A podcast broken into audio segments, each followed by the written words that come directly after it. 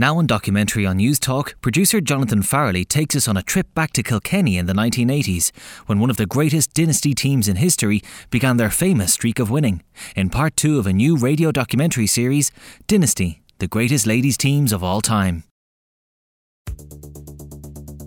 Sisters Anne and Angela Downey lead the way with nine medals each, while the only two newcomers to the senior stage are Gillian Dillon, who's 17 and a daughter of Pa Dillon, the ex-Kilkenny star, and 16-year-old full forward Bridget Mullally.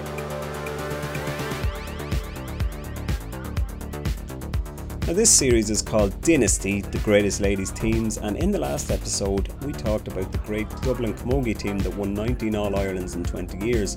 And in this episode, I wanted to talk about the Kilkenny team that won seven in a row in the 80s and 90s. Now, one of the many leading lights on that team was the great Anne Downey, who, along with her sister Angela, are two of the greatest players to have ever played the game. So I chatted to Anne because I wanted to get an insight into how the sport shaped her life. So I went back to the very beginning. Oh, look, I would say we were probably maybe five or six. Sure, we we came from a, a small village.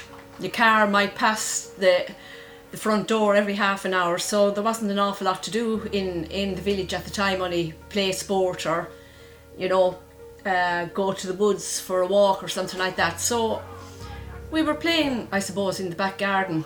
There was five of us all together, and sure we'd have a match with the neighbours. Maybe they'd come into the into the garden, and we'd would have uh, maybe five against five, and that was at a very young age. As I said, we had to entertain ourselves some uh, some some way.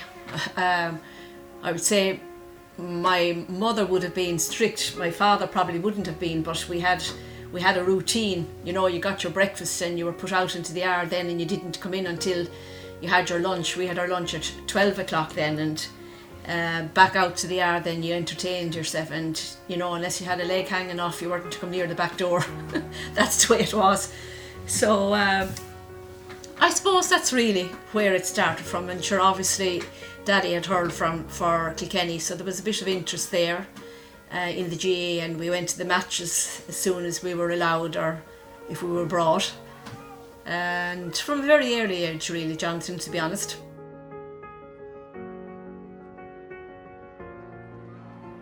And it's Kilkenny, the raging hot favourites, remember bidding for six in a row, playing from right to left in the first half. Here's Brady McGarry, beaten, however, by Eileen Keogh of Wexford. Trying to set up the first attack, but also the first wide.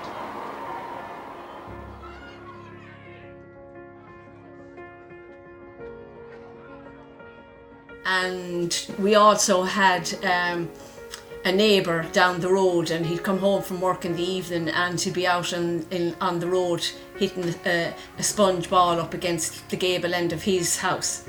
And once we'd hear that clicker, clacker going on down the road, we'd be out onto the road ourselves and he'd be at his house and we'd be, you know, up the road at our house and we'd be hitting the ball up and down to one another. So I suppose again, look, it was it was keeping ourselves busy and being involved in something really. It was it wasn't for a long time. I mean we were probably 12 13 maybe before well 12 I'd say before we, we eventually joined the team because there was no camogie teams um, in the village and there was no camogie team around Kilkenny. I mean, St. Paul's in the city was the nearest team and um, our first camogie game would have been um, my mother, Lord Mercy on her, and Matt Root's mother um, brought the school down to the Roaring Steag and the, we were only in primary school. And that was the first taste of competition that we got. And now that only we went down to them and they came up to us. And that's when we were in primary school. And then it all stopped until we, we joined St Paul's. And we joined St Paul's because uh, daddy had a business here in the village. And um, a man called Paddy Conway used to come up and give him a hand. And his daughter was very involved with St Paul's. And he had said to her look there's two young ones up there in Ballyragget you should get him to join St Paul's so that's what happened. We joined very very early. And um, we played junior with St Paul's for a long time. But that was our first, I suppose, introduction to into Camogie, and we went to Castlecomer to secondary school, and there was no camogie in it, I think, until maybe the second year that we were there. And uh, we played with Presentation Castlecomer, and then my mother, Lord Mercy on her, decided that there was too much camogie and not enough studying, and we were shipped off to boarding school. So we continued playing camogie in, in Callan, and we finished in Callanshire in 75. We were beaten in uh, Colleges All Ireland by a very good Galway team uh, after a replay. So, sure, it snowballed from there, to be quite honest. Angela went to Maynooth and she we stayed playing with Kilkenny and stayed playing with St. Paul's.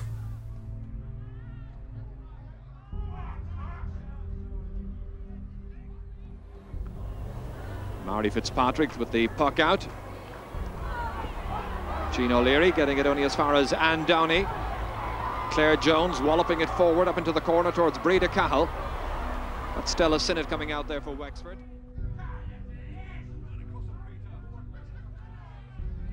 Now, continuing on from the last episode where Professor Paul Rouse from UCD gave us an overall look at the history of Camogie, it became clear that Dublin, Cork, and Antrim were the early dominating teams. So, what happened then for Camogie to start spreading and for the smaller counties to start winning All Irelands?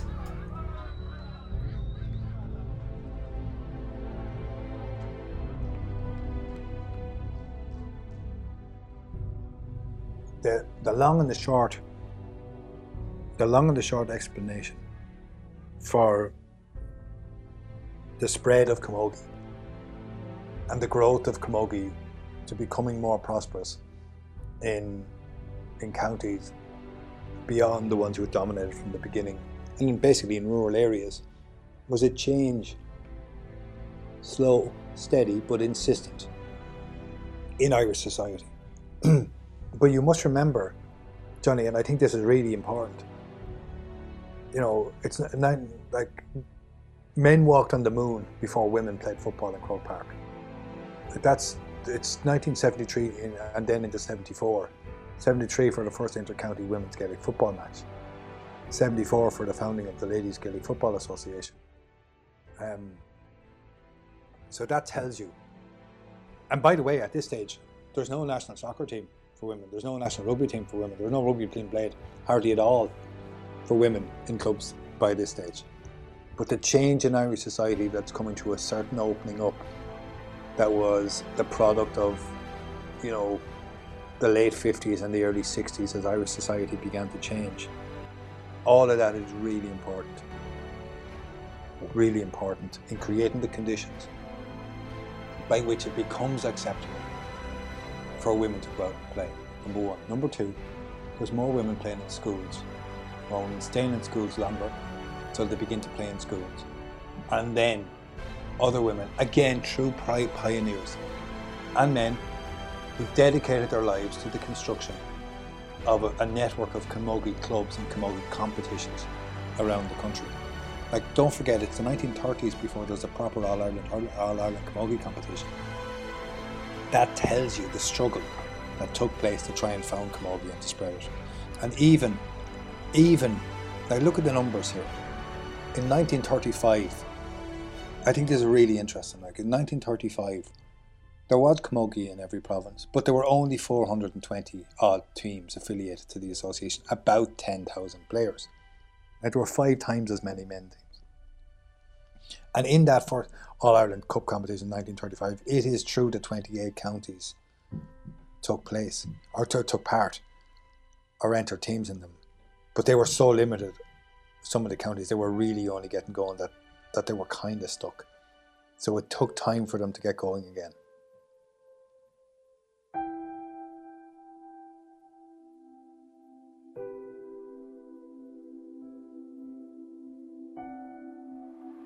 Good clearance under pressure.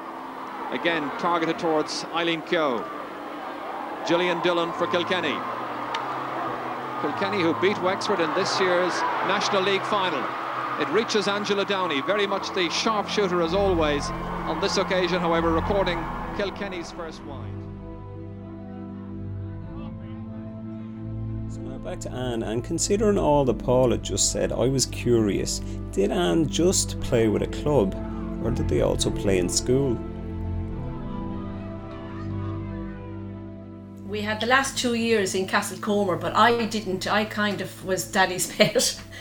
and I put my foot down. I didn't want to go to boarding school. So my sister Maria and Angela, they went back to, they went off to boarding school uh, when the year started. And I was left here with Mammy and Daddy. And I was really, I suppose, missing Angela at the time. And um, principal, Michael Hester in Castle Castlecomer, could see that I was actually probably struggling without her because it was a rat race here in the morning to get out, get the breakfast, and get out and get the bus and get to Comer.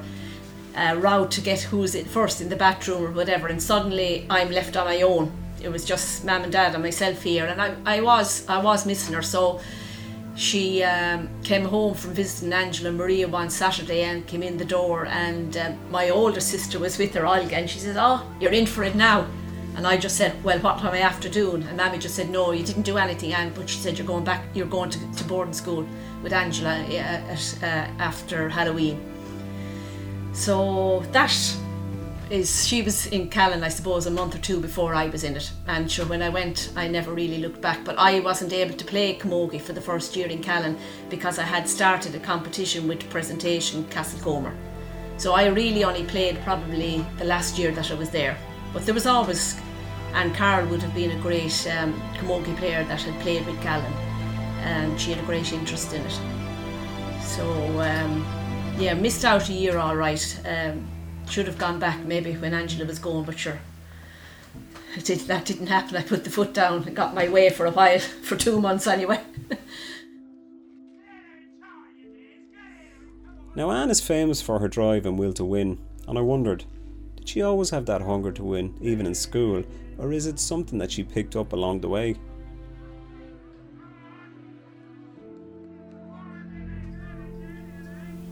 We got to an All Ireland, yeah, yeah. And actually, the All Ireland was played in in in Croke Park, and at the time, I'll tell you I'll tell you my age. It was the double crossbar, and um, we we had won as we thought on the day by a pint, and the referee had said that the ball went over the top crossbar, that it didn't go in between. So it went to extra time, and we were got we got well beaten in extra time. But I have to say, it was one of my regrets that I didn't win the colleges All Ireland because it was a great competition, and we had travelled all over Ireland. You know what I mean? In boarding school on a, on on a, on a Sunday on a Friday morning, getting onto a bus and going the whole way to Kilkeel to play a, a colleges All Ireland semi final. Sure, it was you couldn't make that up. You know, getting out of the school for the weekend it was brilliant and getting off for all the matches. You know, it was one thing about Camogie, you might miss an old class or two games, but could be on a Wednesday afternoon. Um, but yeah, that was a great, great game. Um, Midge Poniard um, from Galway, I think she nearly beat us on her own the same day, you know.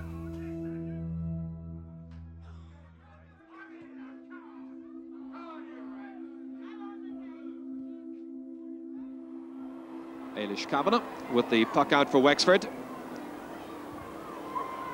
Good lengthy delivery as well. Towards Jackie Codd. And Downey. Missed by Claire Jones.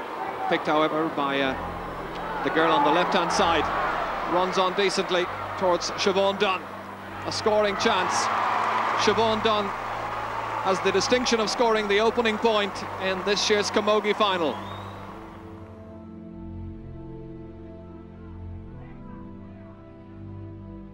Now, Anne and Angela's father, Shem, won an All Ireland in 1947 with Kilkenny, and he was always very proud of his daughters following in his footsteps early on.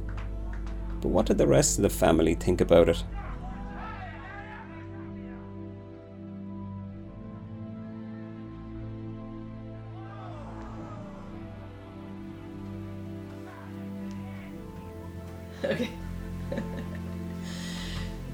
I well that was I suppose what was in uh, in my mother's mind at the time that we had to, to knuckle down, you know, that there was just too much. But like when we were in Callan, we were in 74, sure, Kilkenny were in the All Ireland. And we were in boarding school at the time. And half day was a um, half day in the shop for daddy.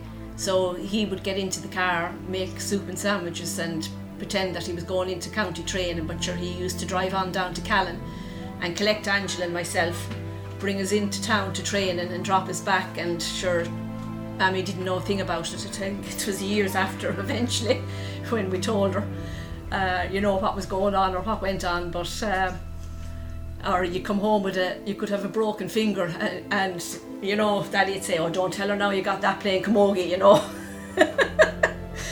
Oh, stop, you know, or you, you come home after losing a match and sure she'd be trying to oh she you're as well off now out of that game you know. I mean you'd only be getting belts you know and you'd be saying shut up mother we're after being beaten and we're not happy you know. But uh, ah yeah there were there were great days you know. And I suppose for anyone trying to go to, to, to change from primary school to a secondary school you know it's, it's a big change and certainly was a big change for us and sport helped you know to, to bed into and to get away from home and be away from home you know it helped. You know if you're lonely or you know and you're just thinking about you want to go home um, you know if you have to go out to train or if you know that there's a game coming up well that's something to distract you and it certainly helped me when I went to when I went to Callan first you know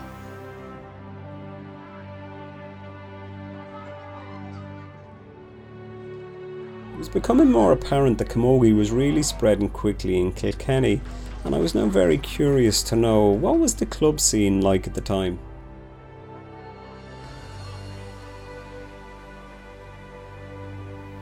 We were, yeah, we were always with St Paul's until I think it was around, um, you know, when Kilkenny won their first All Ireland in '74. The next thing, teams started to start in par- parishes, you know Bennettsbridge started up, Carrickshock started up, uh, Ballycallan, Freshford, they all, you know, so St. Paul's really had to disband because St. Paul's was made up of, of girls like ourselves from small parishes that had no team. So suddenly all the parishes had their own team, so St. Paul's disbanded and Angela and myself went to play with Lisdowney. And Lisdowney is only a mile or two up the road from us here. So I think that was 1990 90 or 91, sometime around then. Um, so while we were in college and while we were working, St Paul's was our number one team, as I said, until we until we moved to Lisdowney. Yeah.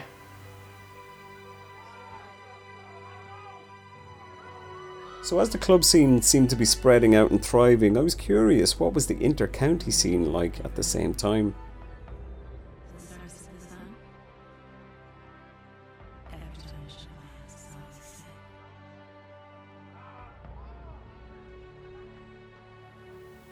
Well, Angela was on the panel in Angela was on the team in '72, believe it or not, um, and they were beaten by Cork. Cork were um, Arthur were a great team at the time. Um, she, she was only 15, and '74 Angela was on the team and I was a sub. That was the first year, and '74 ended up in a draw. Um, we played Cork again we were being beaten by a point and um, our goalkeeper popped the ball out and a, a um, player from Cork called Hannah Dineen or Hannah Cotter dropped her her and she caught the ball in her two hands. So it was a free under the Hogan stand. And um, Helena O'Neill pointed. So we got a second day out and we beat them on the second day. And in 75 Angela and myself were doing our leaving cert and we went into our old Irish down in Callan and who was examining is only the bowel Hannah Cotter, Hannah Dineen. And sure, yeah, she was teaching in Loreto Carlow at the time, and sure, we had a great chat. And I remember when our leaving cert results came out, my mother said to me, I'll tell you now, Nan, you'd never have got that Irish only for Hannah Cotter. you know, and she was probably right because Camogie was my number one. It wasn't studying or or books or anything like that. But um, you know, it was a small world to think that we had beaten them in the All Ireland the year before, and there she was, you know, doing the All Irish the year after. But um, uh, they're the great contacts that you made make, and sure, you know, we stayed in contact for a long time after that.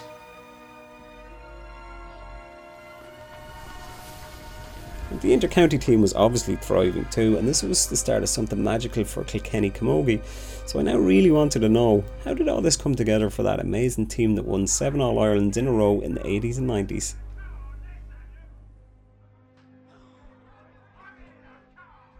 we were gone for a few years and we won in 81 and then didn't win again until 85 and we won from 85 to 91 which is seven years in a row. Tom ryan had come in to train us then. But i suppose look kilkenny teams we were blessed with i suppose the time i would love to play camogie at this at this in 2021 but i don't know would we would we have you know won as much. Our game was more physical because it was it was twelve aside, but we had great players. You know, if someone retired, there was always someone that came onto the panel. Um, when we started off um, playing, you know, there was the O'Shea sisters, Nuala and, and uh, Nuala Duncan and Carmen O'Shea and Phil O'Shea and every time someone retired, someone came onto the panel that was equally as good, Biddy O'Sullivan. And when Biddy went, uh, Gillian Dillon, you know, right up until I suppose we finished playing in in in '94 or, or last All Ireland in '94 that we won. Um, we were so lucky with the girls that that we had played, but like it was fairly, it was more physical when we played than it was uh, than it is now because the pitch was so small. I mean, the the goalposts were on the 21 yard line and it was fairly tight. There was no such thing as you you going on a on a on a solo run because you you know you were going to get lambasted or and a lot of it was ground hurling which they don't seem to do now you know. It's and and it wasn't this tactical thing you know. You played your position you got the ball into the forwards. That was it. Try and put it into the best posi- position for a forward. Um so those those were geez they were great years. And I mean the celebrations and getting ready for an All Ireland, you think you know that it's never going to end. And sure, 75 was a complete disaster for us because we were winning the whole way up.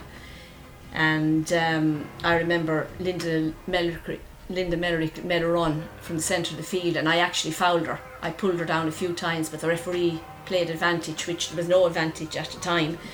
And um, Linda hit the ball and went into the back of the net. We were beaten by a point so that was that was a hard day, you know. But look, I suppose when you're winning, you want to stay winning. But um, it's I suppose it's, it's the losses that you you remember.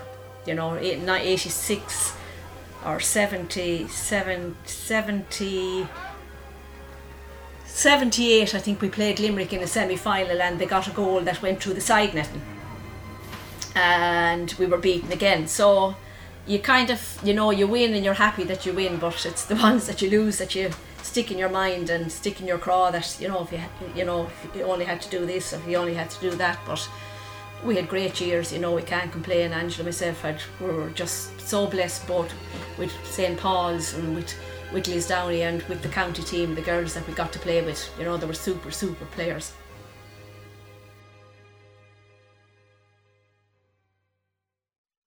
You're listening to Dynasty, the greatest ladies' teams of all time, on documentary on Newstalk.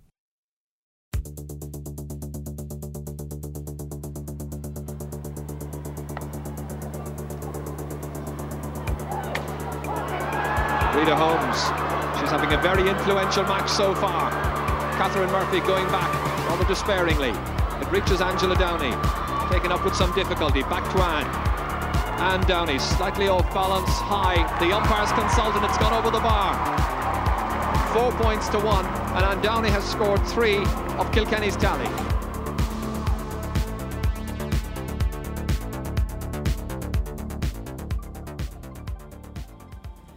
Well the the training was always hard but you would have a great crack with Tom. Tom Tom Ryan our trainer you know on a wet night he'd be he you might be 12 against 12 maybe someone wasn't able to play so Tom would step in, in in his Wellingtons and he'd be part of the other team trying to play against you you know. Um, but we had a real character in Carmel Savage who was a, a selector with us. And you know yourself we'd on the morning of a match or you'd go out to the Grand in Malahide and you throw in your gear into your room and puck around in the in the um, car park have some to eat, get back onto the bus, and she you're as nervous going into Croke Park, but Carmel would take over the microphone and she'd absolutely just entertain you from the time that um, you'd leave the hotel and. Uh, Mam at the time, you know, when Daddy was a selector, you know, he'd be really nervous, so she used to give him uh, something to calm him. And um, she passed away in 86 and we were in the All Ireland shirt in 87 and we were saying well look who's going to give daddy anything? Sure he's going to be a bag of nerves and he wasn't as a selector at the time but he was part of the travelling party that were going to Croke Park. And we got to the um, hotel anyway and I don't know where the tablet came out of but anyway they gave him something. So we got onto the bus to go into Croke Park and my father is talking gibberish he's slurring his words and where we off to Carmel. And Carmel took to my Jesus and my father didn't drink never drank a day in his life. Jesus Shem he must have been at the bar like and for the whole way in she entertained us listening to him. And sure when we got to Croke Park my older sister Olga had to meet him off the bus and bring him in. Sure I think the first half was over before he realised he was even in Croke Park so we said after that he can get a heart attack now if he likes. We're not giving him any more tablets, you know. Uh, but you, you know you have to have a character really on on on in every team. Um, but Carmel certainly, and you get back to the hotel then and listen. It anything could happen. You know, I mean, there were some of them were just mad. We'd, we'd leave the hotel on Monday and we'd have a few hours to put in in town and we'd go into O'Neill's, I think at the, uh, at the top of um, Grafton Street or might have been up farther than that, but into the pub there. And sure, a few of the women arrived in in their their pajamas, wear their their leggings and that, and their tops on them, you know, ready for to have a few pints and that, and the big cards on the way down then on the bus and. Ah, you know, we just made great friends, to be honest, and friends for life, you know, but great days. And the crowd then coming back to the hotel after, it was unheard of really for Camogie, you know, because all the men got the attention. You know, Kilkenny were so successful with the hurling and it was always about the men. And suddenly, you know, that Kilkenny Camogie team were drawing the crowds and people were coming to our games and there was busloads leaving the villages and um, you know, as I said, the crowds out to meet you. So every time you got that you wanted, you just wanted more of it. You know, you never wanted it to end. You looked forward to September you could be in Nolan Park training. We always got Nolan Park before an All Ireland semi final or a final, and you could be in Nolan Park training the night that the hurlers were coming home on a Monday night. Our All Ireland used to be the week after. So, you know, you'd hear the the horns going down the town for the guys, and you'd be in Nolan Park wishing, you know, looking forward to Sunday coming and hoping that you were going to be in the same situation the following Monday night.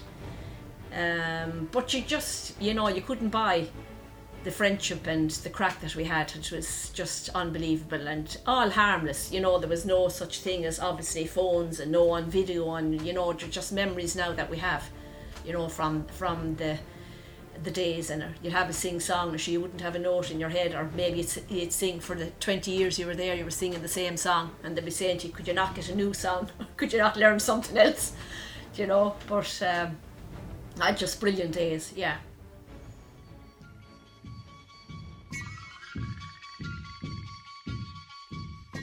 So again, hearing all the amazing stories from Anne, I was keen to hear more. What was training like? How competitive were the team? Again, the who's, the what's, the when's, the where's, the why's of Kilkenny's dynasty team.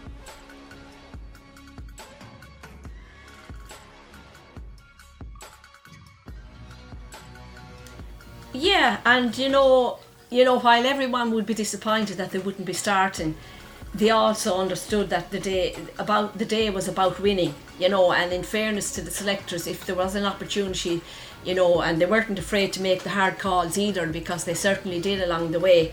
Uh, make hard calls, you know, people were dropped or they might start a game and they had to be maybe after 20 minutes someone else go in. But, you know, you'd be disappointed on the day for, for yourself, but they got over that and you know once we got back to the hotel and the crack started that was it was brilliant and I don't know what year it was uh, one of the maybe 89 88 89 we played and played the All Ireland, and Angela wasn't really didn't feel well after it. So neither of us were were our drinkers. You know, we never took a drink when we were hurling, not because uh, we were hurling. We just we just didn't like drink. It didn't do anything for us. But she wasn't feeling well, and someone said to her, "Look, Angela, have a, a brandy and port." So she was sipping a brandy and port, and someone saw her sipping this brandy and port, and then they bought bought another one for her. So she was sipping that, and then someone else bought her another one. So I think she had three, but sure, by the time she had the third one drank, she didn't know where she was, what she was doing. And the next day we were we were going home, and sure Angela was, was sick as a pig, and um, we were going home on the bus, and Daddy was saying, and, and where's Angela? Is Angela not on the bus? So she had to go home in a car and we met her in Castle Castlecomer. She got on. I said, "Oh, Angela had to go back and do something for school or something like that." I know what excuse we we gave him, but uh, she said never again. She never touched the brandy and port, I think, since you know. But uh, that was the goodwill of the people at the time. You know, they saw her having one drink and thought, "Well, sure, here, look, we'll buy her another one." But um, as I said, you know, the crack uh, was mighty, and you know, memories that uh, you couldn't buy. Well, it's been a very compelling last 10 minutes of this first half. Anne Downey with five points for Kilkenny. Siobhan Dunn with four for Wexford. A most interesting first half, setting up what we hope will be a most intriguing second. At half time, it's seven points to four. Oh, God, yeah, yeah because you know at the end of the day it's all about winning. I mean I, I can't get my head around someone that says oh no i enjoy the day. I'm looking forward to it. I'm not a bit nervous. I'd love to be that person but i was always nervous you know um, again on i pitied my mother on a saturday here in the house before we played in all ireland you know because we'd be like a bag of cats and she'd know not to say anything or leave you to your own devices you know just waiting on the day that Saturday before the All Ireland or waiting to just go to bed and hoping that you were going to sleep. You know, I would absolutely be a nuts uh, until I got out of the pitch. You know, right up to the time. And again, that entertainment that with Carmel on the bus was so important to us, just to, to take our minds off it for the 20 minutes on the drive in from Malahide into Croke Park. You know, it was. Um, it was just such a relief because there wasn't headphones and we weren't tuned into this song or that song you know it was all of us together and just listening to Carmel. And uh, once you got out onto the pitch and got your your first wind and that and up and running then yeah. Mary Murphy then restarting the uh, second half. Straight away it's Jackie Codd broken up by Anne Downey for Kilkenny who've shown a little bit more of a variation in their scoring pattern not solely dependent upon Anne Downey. And that's a good looking lob, well taken by Ailish Kavanagh. Do you know, I, I always had it. Do you know, I just dreaded, I just dreaded losing. I just do anything to win. Do anything. I wouldn't. I remember one day playing in Dublin, I think we were playing in a Leinster final and um, just pulling on the ball and a teammate of mine, Mary Canavan, put her, her, her ankle in the way and it was the mercy God I didn't break it. Which, you know, just trying to win a ball and uh, just doing everything I could to win. And Angela was the same, but the whole team was the same, you know, it was just uh, one person didn't win the game on their own, um, just the collective. You know, we all had that just desire. And as I said, once we got onto a roll, imagine just winning three in a row. And sure, then we said, here goes, we'll try for four in a row. And four came to five, and five came to six, and six went to seven. You know, it was, it was just unreal. But that was, as I said, going back to how blessed we were with the, the players that came into the panel when someone left, you know, when someone got married or um, weren't able to commit or moved to Dublin or move someplace to work or were nursing and couldn't get off, you know. We were just blessed with the with the girls that came on stream. Catherine Murphy setting up Elsie Cody. Claire Jones. Anne Downey sweeping it out to this right hand side. Well, it was, and I suppose you know you'd have to to compliment the, the, the Tom Ryan and his selectors because the selectors definitely changed over the few years that we were there. Um, but you know, just trying to keep everyone happy. But like when you have when you're coming on to a team that's successful, like we were at the time, you know, and a new a new player coming on, sure, you know, she, she just had to be at top of her game to stay with us.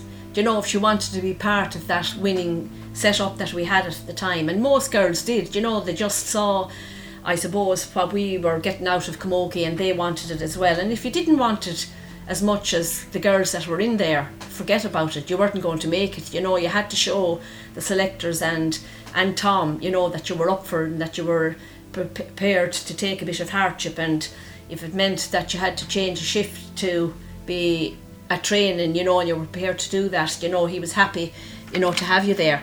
You know, and I, I you know, and all the times that and the years that we played, um, I, I don't ever remember anyone leaving the panel because they were weren't enjoying, enjoying it. They left because, as I said, maybe they just, which was their time to leave, they were, you know, their age or they had been at it for so long or they got married or they moved up the country or something like that. But it was certainly a, not a situation where someone came in and they were told to go home. That never happened, you know, because anyone that was there just wanted to be with us and wanted to be, you know, be part of that winning setup. In the 12th minute of this second half, with Kilkenny leading by nine points to four, Anne Downey with the sideline ball.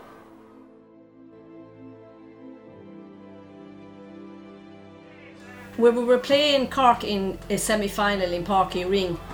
Uh, I think it was probably 86 or 87. And it's a real tight and close pitch, and they had a ferocious crowd at it supporting them, and we were we were struggling. They brought on Fiona O'Driscoll, I think, at half time, and you know, I don't know how we got out of it the same day. We were just we were just lucky. You know, I think Angela got a great goal the same day, and saw us over the line. But that certainly was one. That was kind of Fiona, uh, you know, standing up and making her entrance onto the onto the camogie scene, and you know, broke her heart times after that. Um, was a great player, but certainly Cork in a semi final that year in Uí Rinn. You know, when you go down to Cork and you have the big, the long journey, it's you probably make Cork in an hour and a half now. You wouldn't at that time. You know, you'd have to go through all the villages. You could be all day in the bus. Um, and we didn't prepare like we did now. You know, when we were playing, you threw your gear in the, you had your breakfast and you threw your gear in the car and you went off to the match and you mightn't have had something to eat for four hours. You know, whereas they're eating two hours before now and you wouldn't be thinking about having a, a pint of water or a litre of water, sipping a litre of water on your way down. You know, it was just alien to us. The whole thing has changed. You know, but. Uh, and again, as I said, the physical, the whole physical um, thing. It was so physical then, you know, because the pitch was so tight. But that was a great, a great, great day. I remember that semi final. Yeah.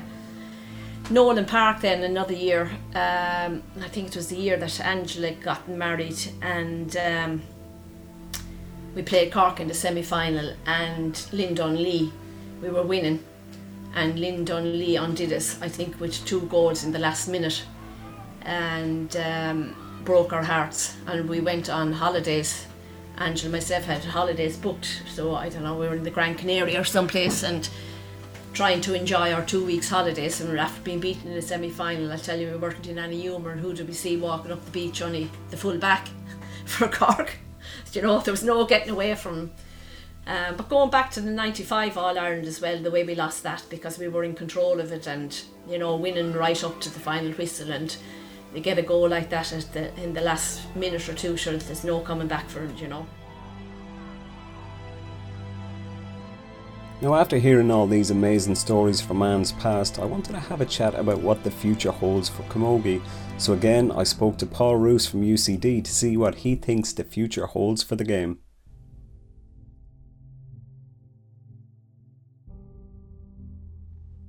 So, the question about the future of Camogie is the question that faces every sports organisation on every day. It faces the administrators that run it at every level, and it faces those who play the game. What is our vision? How do we see the association working? What do we want it to be? And as I understand it, the vision of the association, the Camogie Association, and I say this as someone with a daughter who plays Camogie, and I've been at a lot of Camogie matches over the last number of years. The question for Camogie stands or falls around the issue of participation. Can it get itself into more schools even than it's in now? Can it build on the numbers who are playing the game now? is it in a position to create competition, structures that allow for people to stay in the game? There is a great spread in the number of girls who are playing camogie through the Go games at under 12 level. But is the structure in place there to keep those girls playing the game as they move into their late teens? Like it strikes me as absolutely remarkable that there isn't a properly run minor competition within Dublin, for example, that girls who are finished playing under 16 ordinarily have to go straight up and play adult camogie. And that seems to me to be fine for the strong girls, brilliant girls, but is not fine for those who struggle to find their way in the game. And I would really question whether there is sufficient thought has gone in gone into that. Number one. Number two, there is no denying the success of ladies Gaelic football, which shouldn't be called ladies Gaelic football, it should be called women's Gaelic football. But anyway, um, eh, there's no denying its success.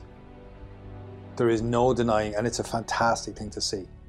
It is an absolutely fantastic thing to see. It is a brilliant game properly played, and again, I say that as someone who trains an under 16 girls Gaelic football team. And the marketing of ladies Gaelic football, so called, is outstanding. Its competition structure is absolutely brilliant. And in its development over, a, over the course of a number of years, it gained a jump on Camogie. And the challenge for Camogie is, and I do think Camogie has made great strides in responding to that. But there are aspects of Camogie which I find infuriating the persistence, for example, in using the skirt instead of shorts, apart from anything else, whatever about the aesthetic of it, the manner in which it lumps additional costs on parents is absurd. And I think unless, until Camogie addresses those things that are holding it back, it will be stuck. And those of us who wish for Camogie to prosper more will be disappointed.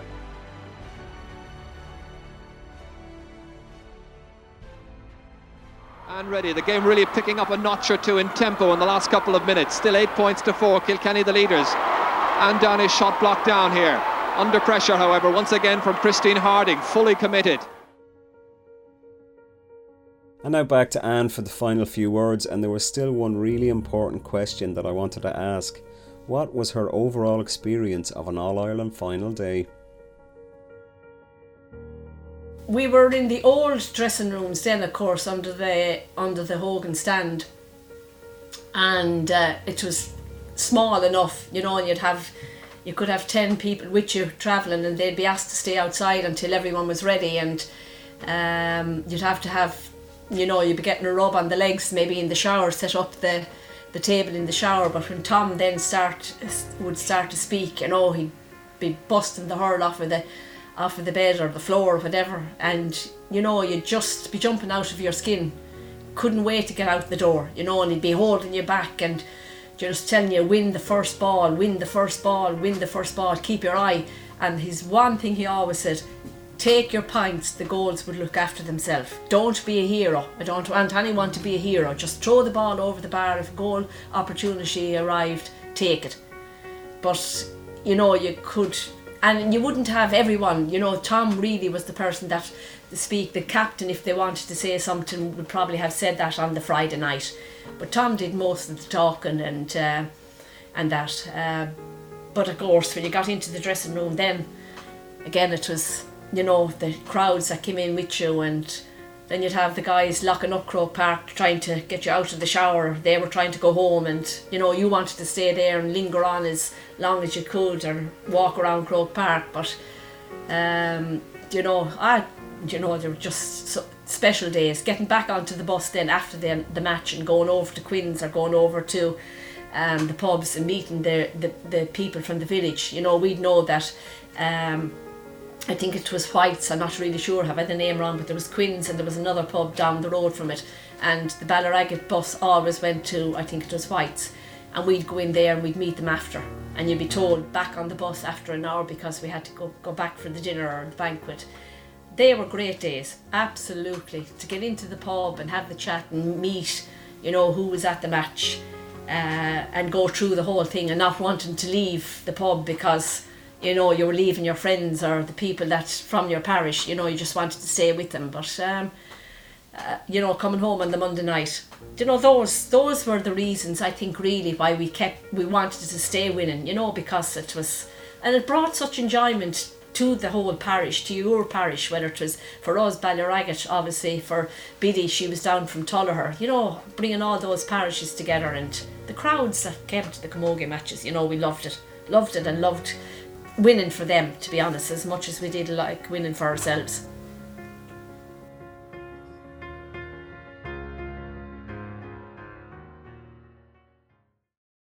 Dynasty, the greatest ladies' teams of all time, was produced by Jonathan Farrelly and was supported by a grant from the Broadcasting Authority of Ireland as part of the Sound and Vision scheme.